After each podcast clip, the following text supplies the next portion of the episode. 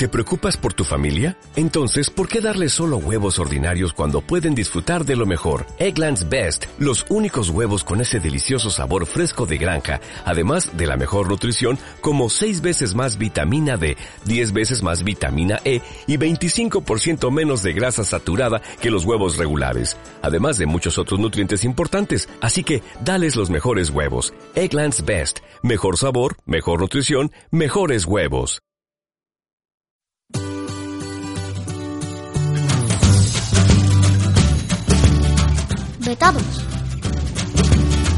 Un espacio para la información, la comunicación y, como no, para la reflexión. Porque las altas capacidades lo merecen. Os habla Mari Carmen y quiero contar contigo. Participa a través de nuestro Facebook. Bueno, pues un saludo a todos que nos escuchan en nuestro quinto programa de radio, un programa que quiere hablar sobre altas capacidades y hoy lo haremos sobre experiencias educativas en una escuela inclusiva. Porque después de todo lo aprendido en el programa anterior, queremos ver cómo se trabaja en una escuela inclusiva. Dejamos ahora la teoría a un lado para adentrarnos en la práctica. Escuchas. Espero que este programa nos ayude a visibilizar nuevas estrategias metodológicas que ayudan a una mejora en la equidad y calidad educativa, atendiendo a todo el alumnado del aula, indistintamente a su nivel de competencia curricular. Estamos acostumbrados a escuchar a docentes que es imposible atender a 25 alumnos, de los cuales 8 o 10 no son capaces de seguir el ritmo marcado, o al contrario, son capaces de ir más adelantados. En este programa vamos a descubrir que es posible, no te despegues porque hoy te lo vamos a contar. Asacus. Hoy le damos la bienvenida nuevamente a María Eugenia Pérez Cáceres, profesora de Pedagogía Inclusiva en un instituto. Como ya os dije en el programa anterior, pues es una profesional apasionada de su trabajo y promotora de la escuela inclusiva como pilar indispensable para atender a la diversidad.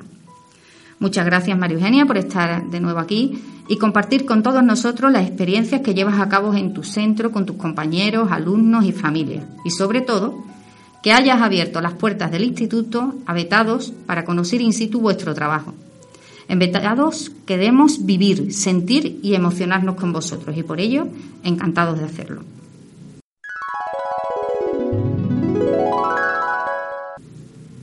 Si te parece, me gustaría que empezaras a contarnos cómo es un día de trabajo tuyo. Eh, buenas tardes de nuevo, encantada de estar aquí con vosotros. Vamos a ver, mi- mis días de trabajo son siempre diferentes. Yo no he conseguido todavía a lo largo de mi vida que dos días sean iguales. Yo entro por la puerta del instituto y cada mañana es un universo diferente, ¿no? Eh, todos los niños vienen directamente a saludarme y es verdad, mm, porque yo en el instituto no soy la profesora de pedagogía inclusiva. Soy, eh, me conocen más como fotógrafa, me conocen más como María Eugenia, entonces vienen rápidamente a contarme, oye, vas a venir a grabar que estamos haciendo una coreografía de, entonces, de, de educación física o mira, vamos a hacer una presentación eh, de economía, ¿te vienes y la grabas? Entonces, mm, para mí, entrar en el instituto es un placer porque desde que entro eh, hay cosas buenas y también los, los problemas, ¿eh? Enseguida que llego ya alguien dice, bueno, pues este niño tal, este niño hoy eh, no funciona bien, necesitamos vernos por, por este problema puntual. Entonces, todos los días son diferentes. Eh, nunca hay nada igual. Y eso a mí me motiva, porque pienso que, que allí está la vida. La vida bulle y, siempre es diversa. Eh, yo llego y mm, normalmente en el instituto tengo el horario de entrada a las nueve y cuarto. Se entra a las ocho y cuarto, pero yo eh, la primera hora normalmente no suelo entrar temprano porque soy muy dormilona y prefiero salir tarde y, entrar tarde, ¿no? Entonces yo llego y dejo en mi, en mi despacho aula, dejo mi, mi bolso, mi maleta, lo, lo que lleve y enseguida pues tengo un horario hecho que consensuamos a primero de curso con, con el equipo directivo y yo tengo un horario de entrada en las aulas ordinarias, siempre estoy dentro de las aulas ordinarias. Eh, tengo a lo mejor a primera hora voy con primero C, eh, a segunda hora voy mm, mm, al ámbito, porque bueno, no sé si lo he contado antes, pero en el instituto en el que trabajo, en el Ítaca, en primero de la ESO tenemos lo que llamamos el ámbito sociolingüístico, son siete horas con el mismo profesor y el alumnado trabaja las lenguas y las sociales juntas. Y luego hay otro ámbito que es el científico-tecnológico y entonces eh, con otro profesor eh, tienen siete horas a la semana y trabajan matemática y ciencia. Con lo cual es, muy buena esa estrategia porque tiene, con 14 horas tenemos dos profesores, cuatro materias y permiten trabajar por proyectos. Porque claro, es mucho más fácil eh, hacer un proyecto de matemática y ciencia juntos que si estás dando matemática por un lado, ciencia por otro, con un profesor y con otro. Entonces, pues yo voy a primero C, que tengo niños de altas capacidades en el aula y de necesidades especiales también voy y, llego, ¿no? Entonces, yo siempre suelo llegar dos o tres minutos tarde, mm, digo tarde porque ya lo tengo consensuado con el profesorado, de que el protocolo de entrada lo hacen ellos, a menos que el profesor me diga, pues mira, yo necesito que tú vengas en punto porque me ayudes al, protocolo de entrada. Normalmente el protocolo de entrada lo hacen con el profesor y yo llego, me, incorporo al aula cuando ya están todos sentados, tal, digo, llego uh, al aula, digo buenos días y bueno, pues me incorporo a lo que estén haciendo. Si están haciendo una tarea individual, pues voy eh, al alumno, en este caso hay un niño que tiene autismo, y veo un poco lo que está haciendo y me cuenta un poco, eh, pues estoy haciendo tal, tengo tal dificultad. Ya por supuesto mm, tiene la tarea ajustada y la tarea no se la estoy dando yo. Yo me he reunido con la profesora o con el profesor y hemos visto lo que está trabajando en el grupo clase y lo que él está trabajando o el ajuste que, él, que tiene hecho en esa materia. Enseguida que veo cómo está el asunto del chico este, pues voy luego a ver las agendas de varios niños del aula que bueno tienen a lo mejor dificultad de aprendizaje, de organización, entonces también reviso las agendas, se han apuntado, tal, reviso agendas. Luego, pues también eh, suelo mirar un poco, eh, hay un par de niños que también están muy desorganizados y entonces también ah, voy con ellos con, con el archivador. En mi instituto no tenemos, como no tenemos libros de texto normalmente, el, el alumnado lleva un archivador donde tiene distintas materias los niños de primero de la ESO que vienen habituados del cole a tener un cuaderno por cada materia, eso también supone muchas veces una dificultad. Entonces hay niños que tienen dificultad en la organización. También voy para allá un poco, le echo una mano. Eso es si la tarea es individual.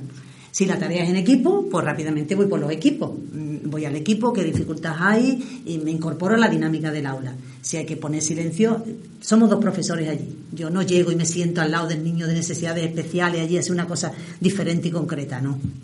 Yo me, me, me, incluyo en la dinámica de, la clase. Bueno, pues ha quedado muy claro. Y ahora me gustaría que, nos contara qué estrategias metodológicas lleváis a cabo en el centro que, y que os facilitan esa atención a la diversidad. Ya has comentado lo del aprendizaje cooperativo, el, el trabajo por proyectos, ¿no? Sí, nosotros, nosotros partimos siempre de, que... Mm, bueno, el libro de texto, para empezar, lo tenéis ahí un poquito. Sí, nosotros hay, ahora mismo me parece que hay libros de texto eh, en, en, algunas áreas de en las áreas de inglés y francés, porque consideran el profesorado que es un poco más complejo mm, no estar sin libro, pero es un recurso más también. Todo el mundo tiene su site, tiene su blog y tiene colgado en su site y en su blog lo, lo que van a, a trabajar. Ellos sí que utilizan más el libro de texto. Las compañeras de lengua también muchas veces utilizan el libro de texto, sobre todo los mayores. Otra cosa es el bachillerato. ¿eh? Bachillerato, ya hay en bachillerato sí que hay más libros y la propuesta eh, empieza a ser ya más, eh, más, más, cerrada, ¿no? Más cerrada porque, bueno, porque tenemos ahí la losa esa inmensa de, de que prepararse para una prueba que es la selectividad y, bueno, pues al final, pues...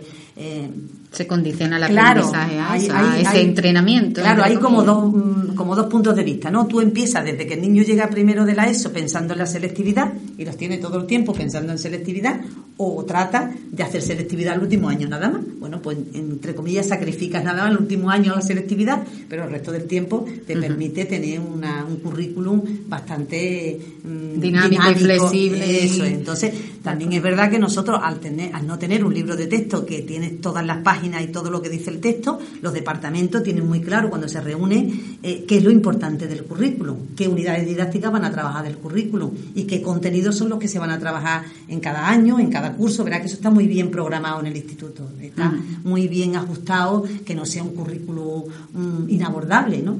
Eh, eh, nosotros lo primero que mm, tenemos siempre claro es que tenemos que trabajar en equipo y en equipos heterogéneos. Eso es una cosa, es un pilar fundamental. Porque, y además, esos equipos heterogéneos hay que hacer dinámicas y estrategias de equipo que los niños aprendan a trabajar en equipo y los profesores también, porque si no, si no aprendemos a trabajar en equipo, aunque estén puestos en equipo, trabajan en grupo, no en equipo, con lo cual eso es fundamental. Entonces nosotros los tenemos hechos. Luego también pensamos que una vez que ya los equipos están bien, fundamental el trabajo por proyecto. En un trabajo por proyecto, el profesorado, como antes comentaba, cuando se plantea hacer un proyecto, sabe perfectamente el proyecto eh, qué alumnado tiene, qué, quiere, qué objetivos tiene para, para ese alumnado, qué, qué producto final va, va, a ser capaz de conseguir y tiene muy claro la temporalización, las tareas, las propuestas, eso está todo muy bien coordinado.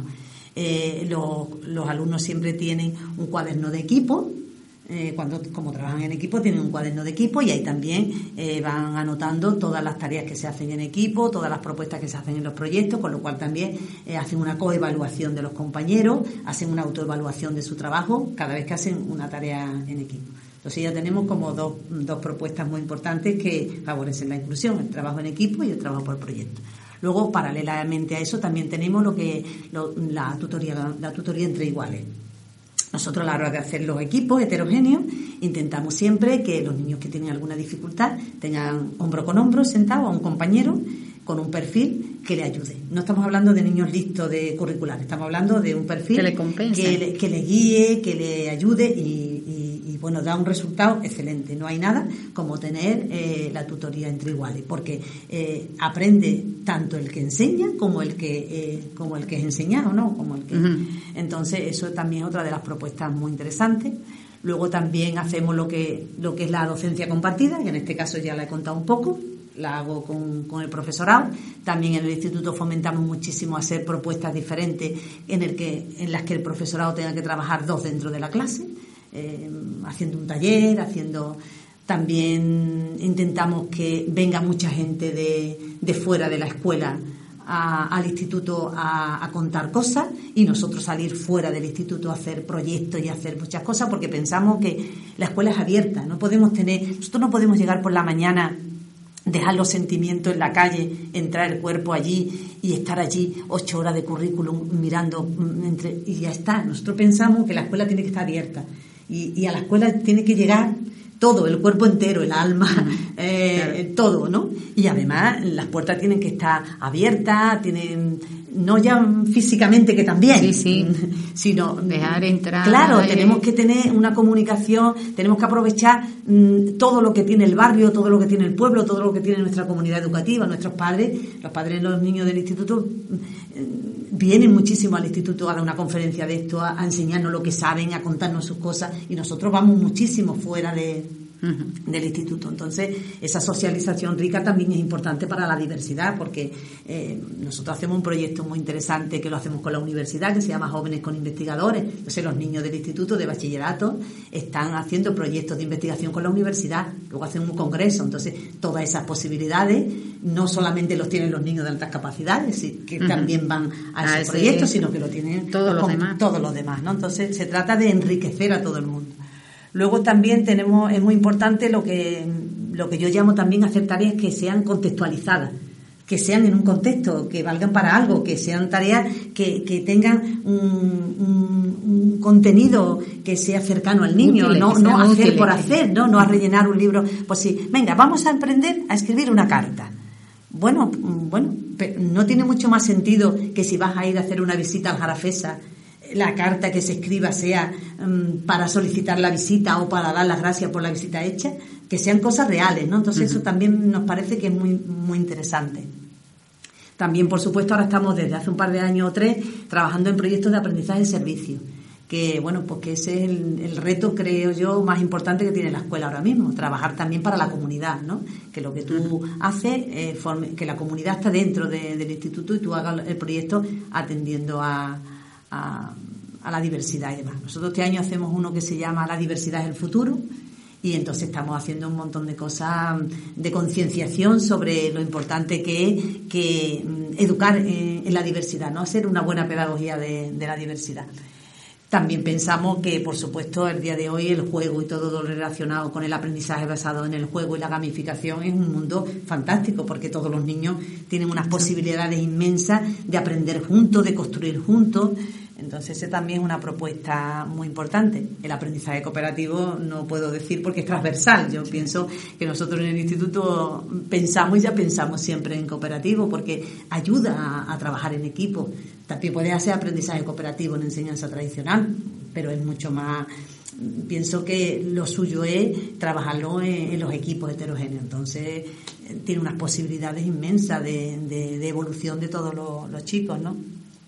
Y luego, por supuesto, pienso que lo más importante es que eh, no es una propuesta metodológica, pero sí es verdad que el profesorado tiene que ser inclusivo. La mentalidad inclusiva tiene que, que, estar llenando todos los espacios y todas las personas del centro. No ya el profesorado, sino el secretario, eh, eh, la limpiadora tiene que participar también en ese modelo y en esa filosofía educativa.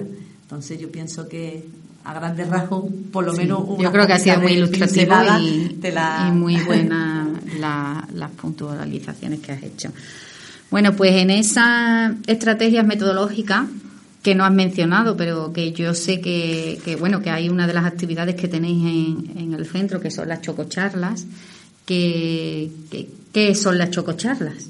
Bueno, las chococharlas es como una excusa, entre comillas, para hacer lo prohibido, ¿no? En el cole siempre ver, oír y callar y no se puede comer, no, no se puede, no, no, no, todo el tiempo, ¿no? Y se me ocurrió reunirme con los niños en mi despacho, eh, coger unos cuantos de primero y de, primero de la ESO y de primero de bachillerato, que ya llevaban tiempo trabajando por proyecto uno y los otros empezaban, y preguntarles que qué diferencia había entre el trabajo por proyecto, el trabajo en equipo y tal. Y a todo eso pues llevé chocolate y le, llamé, y le, llamé que íbamos a hacer unas tertulias con sabor a chocolate. Y a raíz de ahí pues empezamos a hacer un proyecto colaborativo y buscamos el, tú sabes que en las redes siempre hay como un, bueno, pues hay que buscar algo que sea sonora o que sea más. Entonces buscamos lo de chococharla. Y la chococharla, lo digo siempre, es una excusa para que el alumnado se reúna, que se hable y cambiar la dinámica de clase, que tengan la oportunidad de expresar su, mm, el tema, sus opiniones, ser crítico con la vida.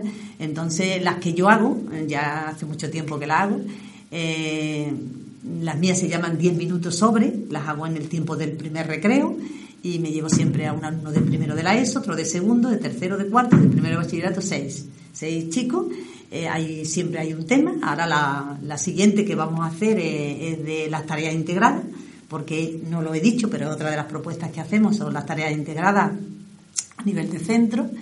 Y bueno, pues ellos allí cuentan mm, lo que les parece, dan su opinión y siempre, siempre, siempre terminan con qué, pueden, qué pueden hacer ellos, qué puede hacer el centro para mejorar el tema que, que estamos trabajando.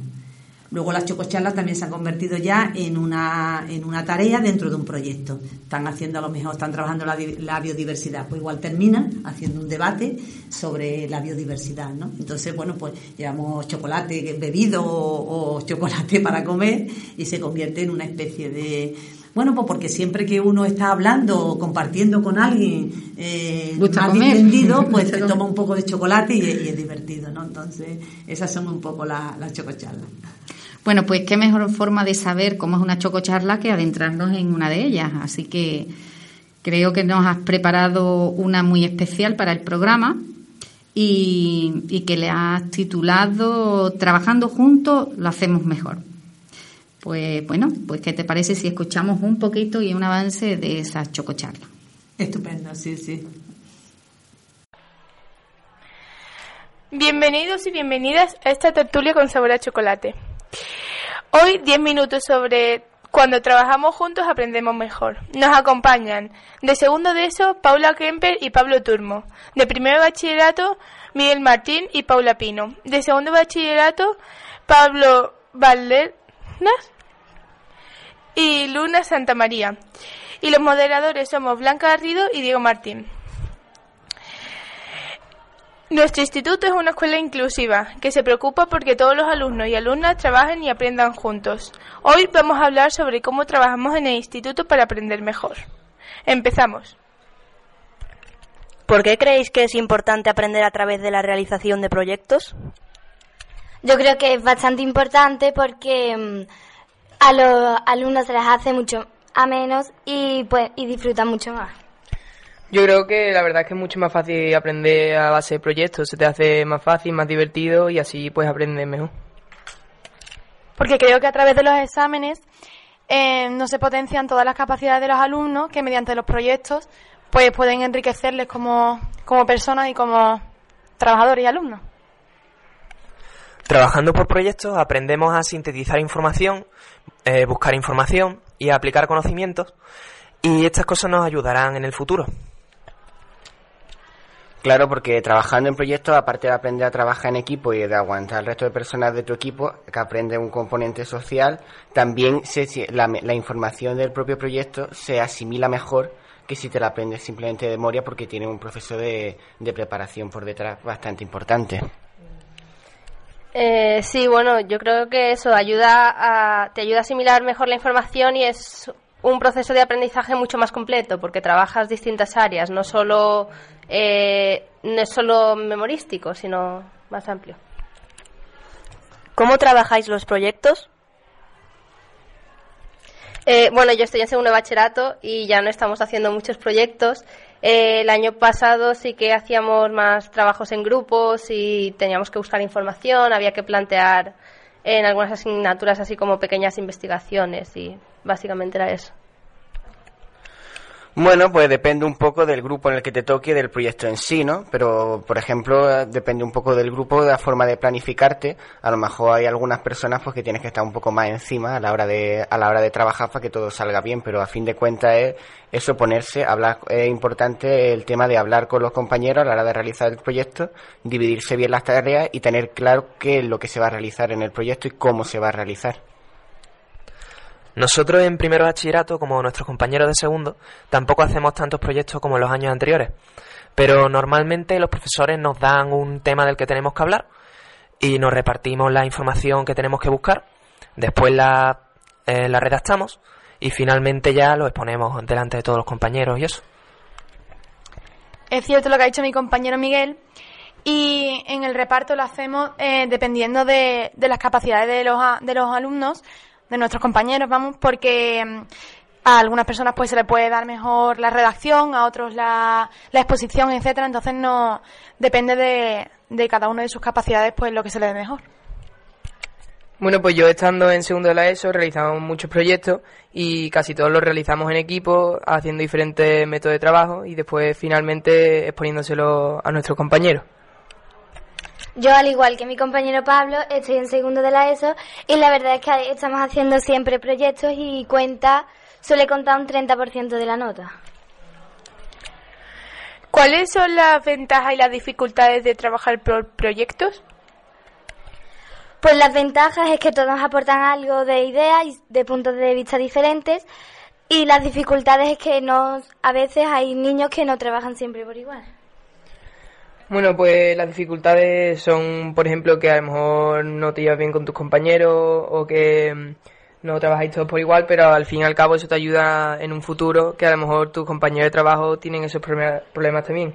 Y las ventajas pues son muchas, como que aprendéis a trabajar en equipo, aprendéis el ámbito social mejor y muchos más. Cuando yo empecé a trabajar por, por equipo, eh, perdón, por proyectos, eh, al principio solamente veía dificultades porque eh, solamente miraba eh, la cantidad de información que tenía que buscar y, no estaba acostumbrada. Sin embargo, actualmente prefiero trabajar en un, en un proyecto porque creo que finalmente em, la información pues la voy a retener mejor al, a, a, lo largo de mi vida estudiantil. en mi opinión, al trabajar por proyectos es más complicado porque somos nosotros los que tenemos que organizar lo que tenemos que hacer. Eso sería una dificultad, aunque al final nos acaba preparando para el futuro. Y en ventajas coincido con mis compañeros en que al final la información se nos queda mucho mejor. Hacer proyectos es divertido si lo comparas con un examen. Evidentemente no es algo que haría en mi tiempo libre, pero eh, puede llegar a ser interesante y al final queda algo bonito porque todo, todo lo, al final acabas colaborando y queda algo, algo chulo que recuerda y dices, he hecho un proyecto, esto me ha quedado muy bien. Después, partes negativas, bueno, tiene siempre, hay componentes del grupo a veces, puede dar, por ejemplo, recientemente me ha pasado una presentación de lengua, bueno, que a última hora, no, yo más tarde lo pongo, más tarde lo pongo. Al final poner la información, no la pone una presentación, pero te quedas con la angustia de va a ponerla, no va a ponerla, qué va a pasar con esto que no depende de mí, porque tampoco se le puede hacer el trabajo a la otra persona. Entonces eso es un poco de angustia, pero a fin de cuentas también depende del grupo, pero en general te queda una, una, una buena sensación, es algo bonito. Eh, bueno, yo sí que es cierto que en la ESO no he estado aquí y sé que se trabaja más por proyectos, entonces no sé cómo sería tampoco una enseñanza más basada en los proyectos, porque en bachillerato estamos muy limitados por el tiempo y eso.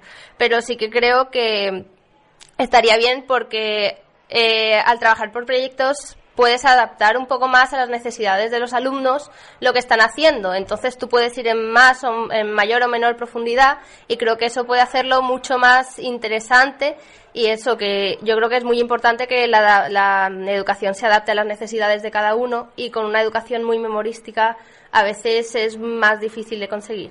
Entonces me parece una buena solución en ese sentido. Otra forma de trabajar juntos es a través del trabajo en equipo. ¿Cómo se forman los equipos y cómo trabajáis? Pues al principio del curso los profesores como no nos suelen conocer, pues nos ponen aleatoriamente, pero ya cuando van pasando dos o tres meses y ya nos conocen, los profesores se reúnen y mm, entre todos pues em, forman los equipos como ellos creen. Pues sí, yo me he dado cuenta que normalmente los equipos de nuestro instituto no se forman así a la bola, sino que eh, ven las cualidades de cada persona de la clase y, e intentan poner un equipo en el que haya todas las diferentes cualidades. ¿Por qué creéis que es importante que en el instituto os enseñen y que aprendáis a trabajar en equipo?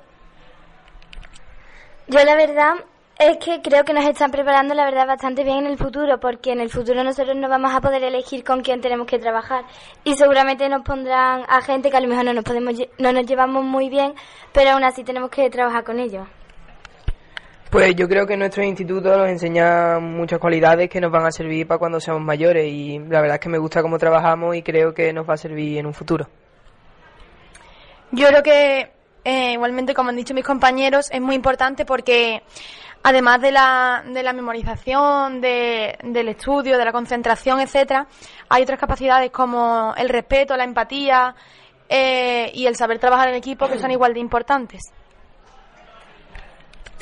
Yo creo que al igual que en el trabajo por proyectos, los equipos son algo con lo que vamos a tener que trabajar mucho en la vida. Así que es muy bueno tener ya cierta experiencia y poder llevar labores de liderazgo en los equipos y así pues alcanzar mayor eficiencia.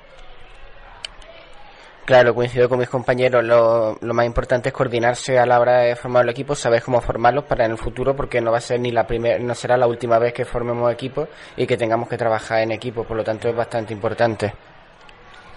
Eh, bueno, un poco con la línea de lo que decía antes, sí que es cierto que a veces tienes, tienes que saber ponerte de acuerdo y, como ya han dicho, coordinar. Y, y nada, a veces hay que ceder, a veces tienes que hacer algo bueno, te pueden aportar cosas para hacerlas mejor que como las habrías hecho tú, o puedes hacerlas a veces de una forma que no estás muy de acuerdo, pero yo creo que ese es un proceso de aprendizaje muy importante y que, pues como ya han comentado, nos va a servir mucho. ¿Cuáles son las ventajas y las dificultades del trabajo en equipo? Para mí las dificultades es cuando me toca un, un equipo que no todo el mundo trabaja, entonces tengo que estar yo encima de la gente diciendo que trabaje. Eso es lo que a mí más me dificulta. Pues yo creo que en el trabajo en equipo hay muchas ventajas como eh, aprender a trabajar en equipo que nos va a servir para un futuro y también nos enseña muchos valores sociales como la empatía y el respeto, pero algunas dificultades sí que hay, como han, comentado que a lo mejor no te caen bien tus compañeros no trabajan lo mismo que tú, pero esto siempre son cosas que se pueden superar con el tiempo y que puedes acabar bien. A pesar de que en un principio, en primero de la ESO, segundo de la ESO, únicamente veía dificultades al trabajo en equipo, actualmente que estoy en primer bachillerato, si me diesen a elegir, sin duda alguna elegiría un, un trabajo en equipo debido a la multitud de ventajas que esta tiene. Supongo que lo más difícil en los trabajos en equipo es la organización. Cada integrante tiene que tener claro qué papel va a tener en el equipo y qué es lo que va a tener que hacer. Pero claro, es bueno porque aprendemos a organizarnos y en el, futuro, en el futuro no habrá nadie que lo haga por nosotros. Por eso es mejor trabajar en equipo. Bueno, pues siguiendo un poco la tónica general, yo que llego a hacer hasta exámenes en equipo, la verdad que, la, que es bastante cómodo a la hora de hacer un examen, porque en equipo pues cada uno aporta más información, entonces es bastante cómodo y desventajas pues eso, siempre hay algún miembro, algún integrante del grupo un poco más baguete que dificulta un poco lo que es la tarea, pero a fin de cuentas eso es la vida, así que hay que apechugar. ¿Cómo es tu experiencia trabajando en equipo? Bueno, en los primeros años es cierto que los trabajos no eran de mucha calidad los que yo hacía, porque no teníamos experiencia entre los compañeros, además no éramos gente muy madura y no había mucho desequilibrio entre las partes que hacía cada uno de los integrantes. Pero con el tiempo, a medida que hemos ido madurando y eso, cada vez los trabajos han ido cogiendo más, más forma y han sido mejores. Y ahora supongo que tenemos ya con toda la experiencia, hacemos los trabajos bastante bien. Claro, después de tantos años haciendo trabajo, ya a fin de cuentas casi que salen solos. Ponerte a hacerlo y, y ya sale. Además, los profesores siempre han tenido en cuenta, o por lo menos en mi caso, eh, quién trabaja menos, quién trabaja más. Así que al final no ha sido, no, no he salido directamente perjudicado. Entonces yo no tengo ninguna experiencia negativa o en general el balance no me sale negativo en ningún trabajo. O a lo mejor sí, no me acuerdo y tiendo a olvidarlo, pero no sé, yo en general no, no recuerdo así nada, algunos episodios, algo puntual, pero en general son todo buenas experiencias en lo que es trabajo en equipo. Además del trabajo por proyectos y en equipo, ¿qué otra forma de trabajar juntos realizáis en el instituto? En mi opinión, la tarea integrada es una de, los, de las actividades que más enriquece.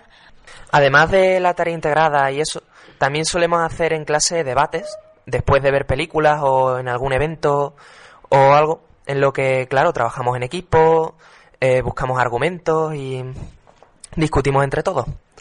Bueno, también hay una asignatura en primero de bachillerato que es jóvenes con investigadores que hacemos proyectos con alumnos de diferentes equipos. Yo lo hice el año pasado, entonces trabajamos y nos coordinamos con alumnos de otros centros, ¿vale? Eh, no, es complicado porque es de otros centros, hay distancia, no vivimos todos en el mismo lado, pero bueno, llega la, se, se coordina, trabajamos con profesores de universidad y al final queda algo bastante chulo, o en la mayoría de los casos, no en todos. ¿Creéis que todos los alumnos aprenden mejor cuando trabajan juntos? ¿Por qué? Eh, yo creo que no necesariamente, eh, sobre todo con respecto al académico. Sí que es cierto que estás aprendiendo otras cosas, pero en cuanto al aspecto más académico, pues a veces tienes que estarte preocupando por otras cosas y a lo mejor te quita un poco de tiempo Mm, que podrías saber invertir en investigar más o lo que sea, pero no necesariamente, también depende mucho de cómo te organices y es que hay muchísimas variables, aunque sí que creo que por lo general sí que es muy enriquecedor y también te, te ayuda a aprender más. Pues yo creo que hay bastante gente que puede llegar a tener un 9 un día en una presentación y después le pregunto una semana después y no tiene ni idea. Eh, básicamente porque la presentación en general está bien, se pone una nota de grupo, pero esa persona pues no, no trabajado lo suficiente o no la asimila lo suficiente. Entonces yo creo que no siempre, si no hay implicación de la persona a la hora de trabajar, si esa persona no tiene implicación, no, no tiene por qué aprender por mucho que trabaje en grupo. Eh, lo importante es la, implicación y la, fuerza de voluntad y cómo quiera esa persona trabajar. Eso, y contra eso no se puede hacer nada. Yo creo que es esencialmente bueno aprender junto a otras personas, porque así cuando alguien tiene una duda, otro puede responderla y se ayudan entre ellos y pueden colaborar entre todos para hacer ciertos ejercicios y eso. Por eso creo que beneficioso tanto para el que tiene la duda como para el que la enseña eh, trabajar en, en equipo. ¿Qué puedes hacer tú para mejorar cuando trabajas junto a tus compañeros? Yo creo que eh, para mejorar el trabajo en equipo uno debe aprender a confiar en los demás. Porque no está bien estar encima de alguien para decirle lo que tiene que hacer, sino que esa persona se organice y desarrolle lo que tiene que hacer por sí sola. Claro que es evidente que uno debe estar pendiente de lo que hacen los demás y llevar un poco cómo va el ritmo, pero no decir lo que tiene que hacer cada uno exactamente ni imponer lo que debe de hacer cada uno, sino dejar que todo se organice y todos juntos pues colaboremos.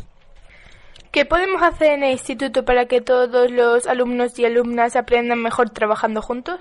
Conseguir motivar a los alumnos para que trabajen en equipo. Este es el segundo año que yo estoy haciendo trabajos en equipo y la verdad es que muchas veces lo que nos pasa es que no nos organizamos bien y entonces pues al final no nos da tiempo a hacer a terminar el proyecto y lo tenemos que entregar sin terminar. Entonces si los profesores dieran, como han dicho antes, como unas pautas de tiempo para ver cuándo tiene que estar cada parte hecha, pues la verdad es que yo creo que así el proyecto final quedaría muy bien. Para finalizar esta tertulia queremos daros las gracias por vuestra participación y felicitaros por vuestras opiniones. Sensaciones. Emociones. Eso es. Petados.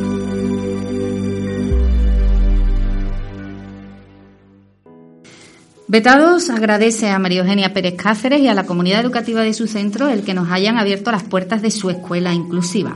Espero que este ejemplo suponga abrir nuevos horizontes a aquellos maestros que por vocación y pasión desean cambiar el sistema educativo para su mejora.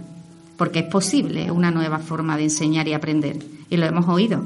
Ánimo y a seguir trabajando por ello.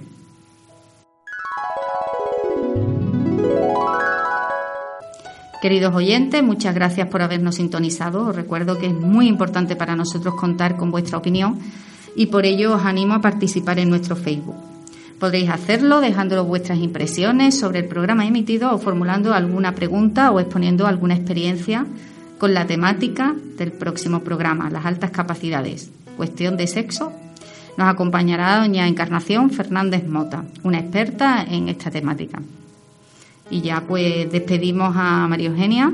Muchas gracias por habernos abierto las puertas de tu escuela y, esperamos volver a verte pronto. gracias a vosotros y ya sabéis dónde estamos. Las puertas del, Instituto de Ítaca siempre están abiertas. Muchas gracias.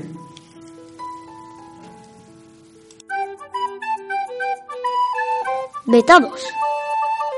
Te esperamos en el próximo programa. No te olvides y déjanos tus opiniones, dudas y sugerencias. Búscanos en Facebook, Petados Radius.